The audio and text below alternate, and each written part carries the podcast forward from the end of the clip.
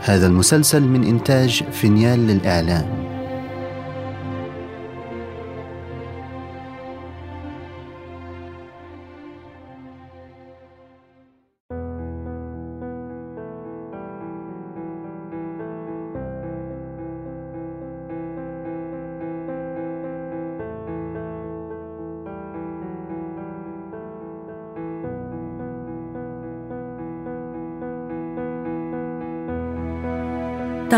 المدن طويلا. تعيش كأنها الأبد.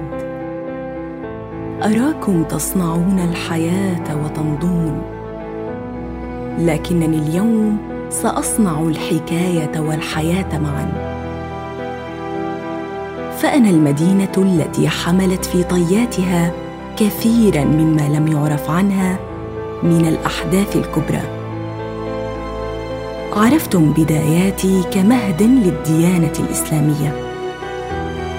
وتعرفون حاضري كقبلة دينية للمسلمين حجا وشعائرا اليوم.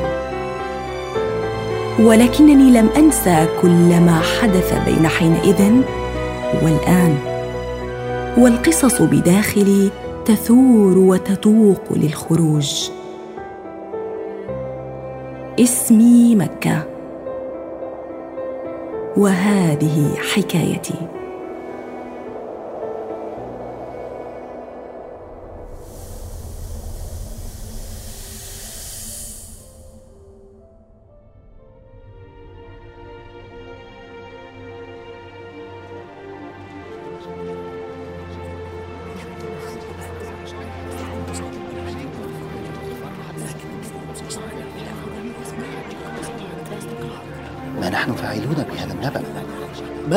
ينوي السلطان العثماني أن يفعل في أمرنا؟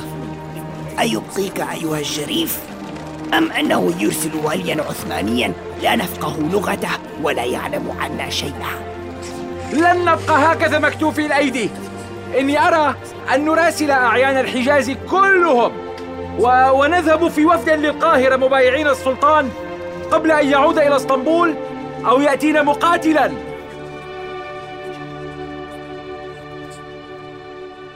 القرن الذي تابع سقوط المماليك. كان فترة تغيير جذري على ارضي جلبت معها ثلاثة حكام ذو قصص لا تبدو متعلقة. ولكن كل منهم ساهم في قصة إعادة تشكيلي بدأت هذه الفترة عندما سقط حكم المماليك في مصر. سنة تسعمائة واثنتين وعشرين هجرية. وبعد فترة من الاستقرار والازدهار والأمان عاد أهلي بمختلف أطيافهم للعيش في حيرة من أمرهم وربكة. ولعل أكثر من كان قد استشعر الخطر في وقتها هم أشراف مكة. فما هو مصيرهم الآن؟ هل يستمرون في حكمهم لي وتوجيه أهلي؟ أم أن للسلطان الجديد رايا آخر في ذلك؟ شريفنا في وقتها كان بركات بن محمد سياسي ماكر رجل ذو داهية دائما جاهزا بخطة جديدة. وشاهدته يتشاور مع رجاله في ذلك اليوم حتى حسم أمره بأن يرسل وفدا من أعيان الحجاز كلها نحو السلطان الجديد مقدمين له بوادر حسن النية والولاء. وسمعته يعد فائدة القيام بذلك أنهم سيفوزون بخاطر السلطان قبل أن يأتيهم مقاتلا. مشتتا قوتهم ولكنني عرفت بركات جيدا. من الوقت الذي أمضيت بمتابعته وعلمت أن سببه الرئيسي لبعث الوفد كان لكي يأمن على حكمه. وبذلك تم القرار أن يرتحل الأعيان ويرأسهم ابن الشريف بركات. شاب مهذب موهوب في فن المحادثة والدبلوماسية. وفي الليلة التي سبقت خروجهم للقاهرة بسبب الهدوء المترقب الذي ساد شوارعي سمعت الشريف يخرج من حجرته. فحولت انتباهي إليه وراقبته يقترب من ابنه محملا إياه أمانة إضافية. ما هذا يا والدي؟ هذه مفاتيح الكعبة وأثر للنبي محمد صلى الله عليه وسلم. قدمه في أول دخولك على السلطان سليم. لتأخذ منه الأمان على أرواحكم وتؤكد الطاعة. فإنني قد سمعت أنه سلطان بطاش لا يرحم. فقد بلغني ما فعله بطومان باي من تمثيل بجثته وصلبها عبرة لمن يخالفه الرأي. مرت الأيام التي تلت رحيل الوفد بتوتر. بدا وكأنه جمد أهلي والحياة بداخلي. واستمر إحساس القبض حتى جاءنا نبأ اقتراب عودة ابن الشريف بركات الذي رجع بالبشارة التي أسعدت أباه وثبتت حكمه وذريته من الأشراف. فقد قبل السلطان سليم الأول الولاء واستلم مفتاح الكعبة وأثر النبي. على أن يكون هذا عرفا ينقله السلطان العثماني لمن بعده. كما أنه قد أرسل فيما أرسل رسالة تفيد بأن من يتولى مكة من الأشراف هو شيخ الحرم. يتولى أمر مكة والحجاز في مجمله. وتغيرت إدارة الأشراف في بادئ الأمر لأرضه. فمع لقب شيخ الحرم. كانت هناك واجبات يكلف بها هذا الشيخ والرجال الذين يعينهم كموظفين. ولعلي بذلك شهدت أول التشكيلات الإدارية الاقتصادية على أرضي. تلاه ما سرع من وتيرة العمل على البناء والتعمير. فكثيرا ما كانت توقظني مع أهلي أعمال البناء الجديدة. التي شملت فيما شملت اصلاحا لحائط الكعبة والتنقيب عن العيون التي قد تعين أهلي والحجاج على مواجهة الجفاف والعطش. فكان أن بدأوا أول ما بدأوا بإعادة إعمار بئر الأميرة زبيدة في العام الذي وافق 1017 الهجري. أعقب ذلك في سنوات لاحقة استحداث عيون جديدة بعد التنقيب عن الماء في جوفي. فشاهدت نبوع عيون الحنين وجبل الرحمة. وكانت هذه العيون في مواقع عرفتها جيدا. فعين حنين نبعت في الوادي الذي شاهدت فيه غزوة حنين قبل سنوات بعيدة في عهد الإسلام. وعين جبل الرحمة تفجرت من الجبل الذي تابعت عليه الرسول وهو يلقي خطبته الأخيرة.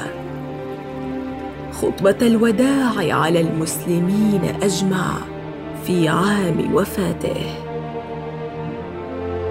وأمن أهل مكة على أنفسهم لبعض الوقت. إلا أن كل ذلك التجديد والتطوير كثيرا ما رافقته شقاقات الأشراف فيما بينهم. أو غارات من أهل الجزيرة واليمن.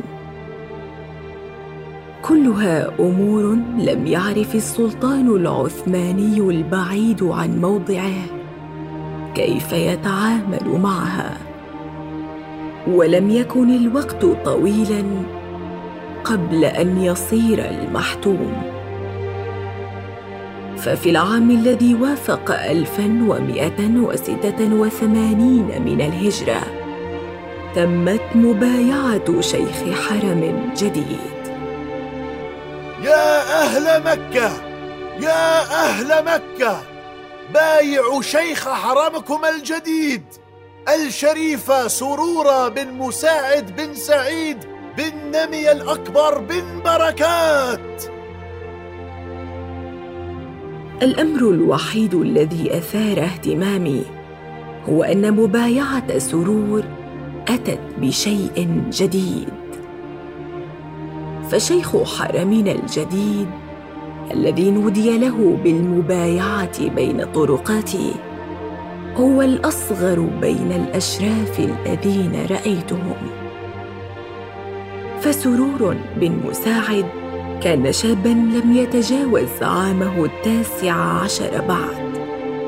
ذو وجه شاب سلط الضوء على ما بدا عليه من قلة الخبرة. ارتاب الناس قليلا من هذا التطير ولكنهم لم يريدوا شقاقا وفتنة ترفع من وتيرة الاضطرابات بينهم فبايعوه. وبعدها كنت أراه كثيرا وهو يتجول بين الأسواق وفي الطرقات. وكان في الوقت ذاته يحدث أن يغيب بالأيام حتى يظن الجميع أنه قد لا يرجع. ولكنني كنت أتبعه أنا بنظري وكنت الوحيدة العالمة بأنه كان في آنها يغيب بين الجبال. محاولا أن يعرف الثغرات التي يدخل منها الغائرون إلى مكة. كان في كل رحلة يعود بها من استكشاف تلك الثغرات يجتمع مع نفر من رجاله في سبيل حل المعضلة. وأنا أسمعهما يتناقشان. هم. لعلنا نبني قلعة. أيها الشريف أي قلعة نبنيها؟ والكعبة يجب ألا يحيط بها عمران متطاول هي بعيدة عنها. تحميها وتحمي أهل مكة من غدر غارات أهل نجد وبقية الحجاز.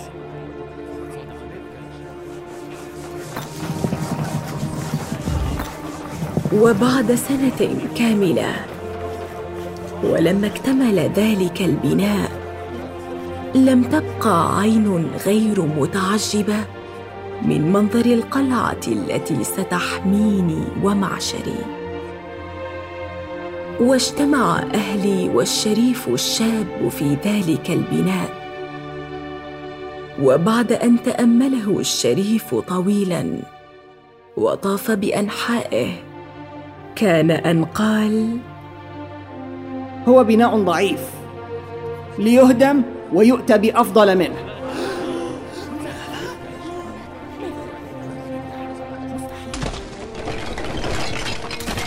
هز هدم القلعه ترابي. وعادت دائره العمل لبدايتها. وقضى المصممون أياما وليالي طويلة في سبيل العمل على تصميم متين يرضي الشريف. قبل أن يقوموا بتوجيه البنائين نحو العمل على قواعد القلعة. لكن وقع أثناء عملهم ذاك ما لم يكن بالحسبان. ووصلني خبر احزنني لقد سمعت نبأ من بيت الشريف سرور. ما هو؟ يقال أن به مرضا شديدا ولعله نزعه الأخير. كان الشريف سرور بن مساعد قد أتم عامه الخامس والثلاثين من أشهر قبلها. وذكر من عرفه عن قرب أنه كان له جسد يضعف كلما اقترب من شبابه. وهكذا كان أن أتى عليه مرضه الأخير وهو في ريعان الشباب ولما وصل للمعماريين هذا النبأ عملوا على تكثيف العمل وأمروا البنائين بالمباشرة ببناء القواعد حتى تنجز القلعة في أسرع وقت. توفي الشريف الشاب بعد أن أتمت القواعد بوقت يسير. وحزن عليه أهلي كثيرا. وبكاه كثر منهم. في ظاهرة فريدة لم أشهد له مثيلا منذ بدأ حكم الأشراف. فهو لم يكن يغفل عن متابعة أي أمر. وكان حكمه عادلا بين الجميع مراعيا لله والذمة. ولم يسعني إلا الحزن. على وفاة رجل كان جهد لينمي بي ويحسن أرضي وأهلي. ظن كثر من معشري أن القلعة المنشودة لن تقوم لها قائمة بعد وفاة الشريف سرور ولكن من خلفه حرص على أن يتم العمل على القلعة كما هي. واستكمل البناؤون العمل وأنا أراقبهم ليلا ونهارا دون كلل أو ملل. لكأن روح الشريف الشاب ونظرته الثاقبة حاضرة معهم. وأنجزت القلعة الجديدة في فترة قياسية لتنتصب مشرفة من الأعالي على الحرم والكعبة في نفس عام وفاة الشريف الذي وافق ألفا ومئتين واثنين للهجرة لتحمل اسم قلعة أجياد كما كان قد أوصى نسبة للجبل الذي بنيت عليه. كان يوم تدشين القلعة المنشودة يوما مهيبا. ورغم حزن أهل مكة وأساهم على رحيل الشريف إلا أن ذلك لم يمنعهم من الاحتفال الكبير بإنجازها.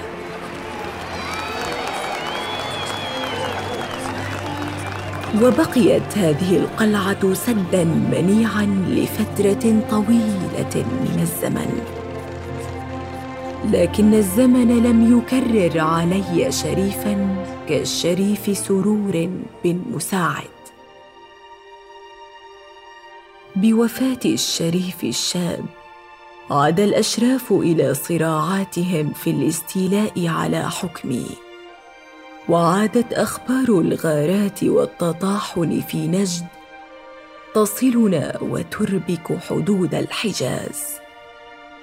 سمعت من تنقل الأخبار أن مركز الحكم العثماني في اسطنبول كان يتابع هذه الصراعات باهتمام بالغ.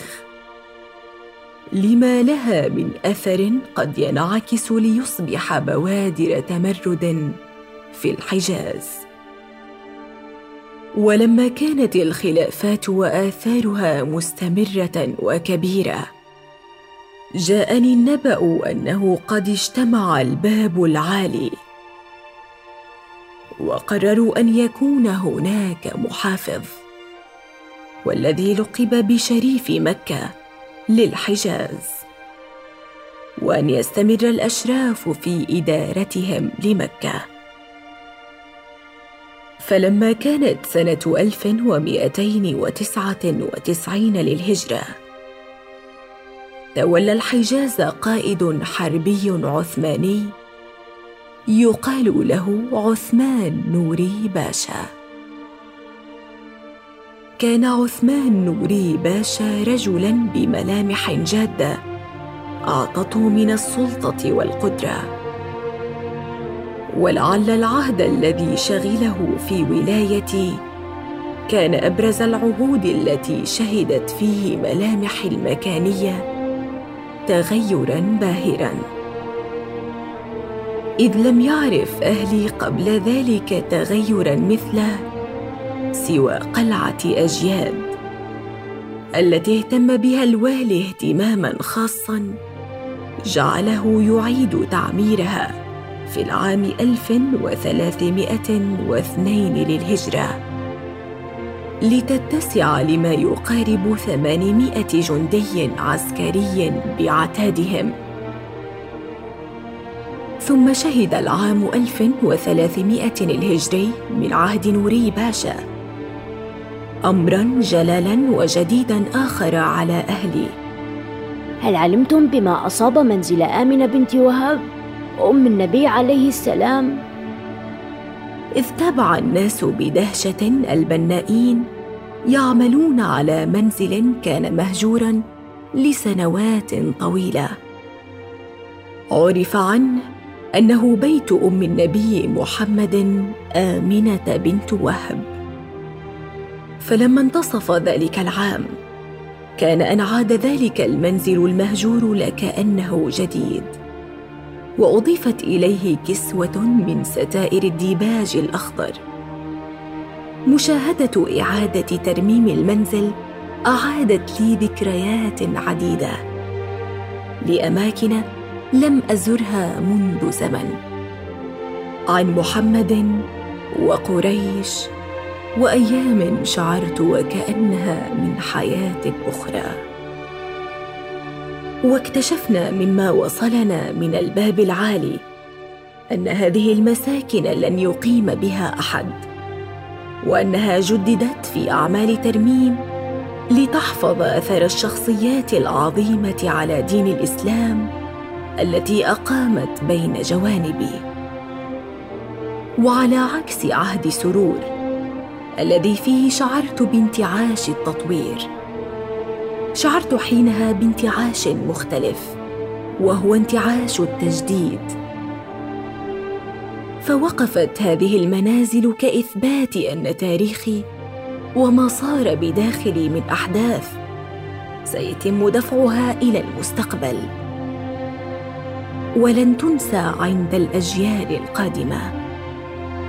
وامتدت آثار التغيير في عهد نوري باشا لتشمل عددا من المواضع المهمة الأخرى.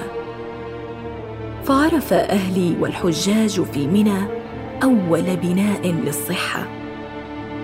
فيما يعرف في أيامنا هذه بالمستشفى. وذلك في عام 1300 للهجرة أيضاً.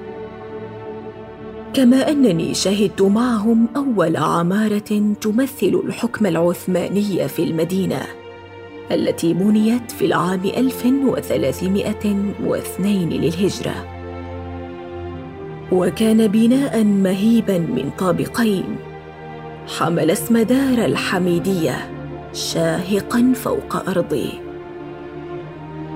كانت هذه المظاهر تعكس قوة الخلافة العثمانية وتمكنها وثروتها التي لم يتوقع أهلي أن تغيب عنها الشمس يوما لشدة إبهارها إلا أنني لم أشاركهم سذاجتهم لأنني علمت أن لا حال يدوم إلى الأبد. ولما وصل نبأ رجل أوروبا المريض جاءت رياح التغيير مرة أخرى.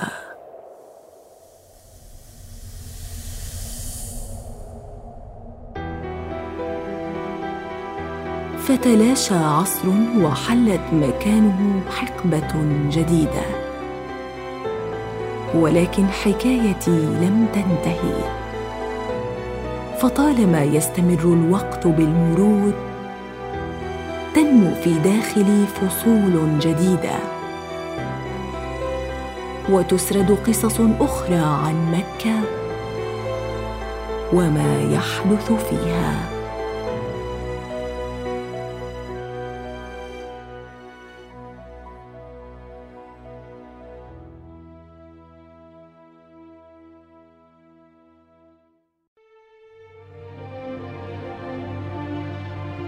إذا استمتعتم بهذه الحلقة لا تنسوا الاشتراك لبث المسلسل. ومتابعتنا على جميع منصات السوشيال ميديا. التفاصيل في وصف الحلقة.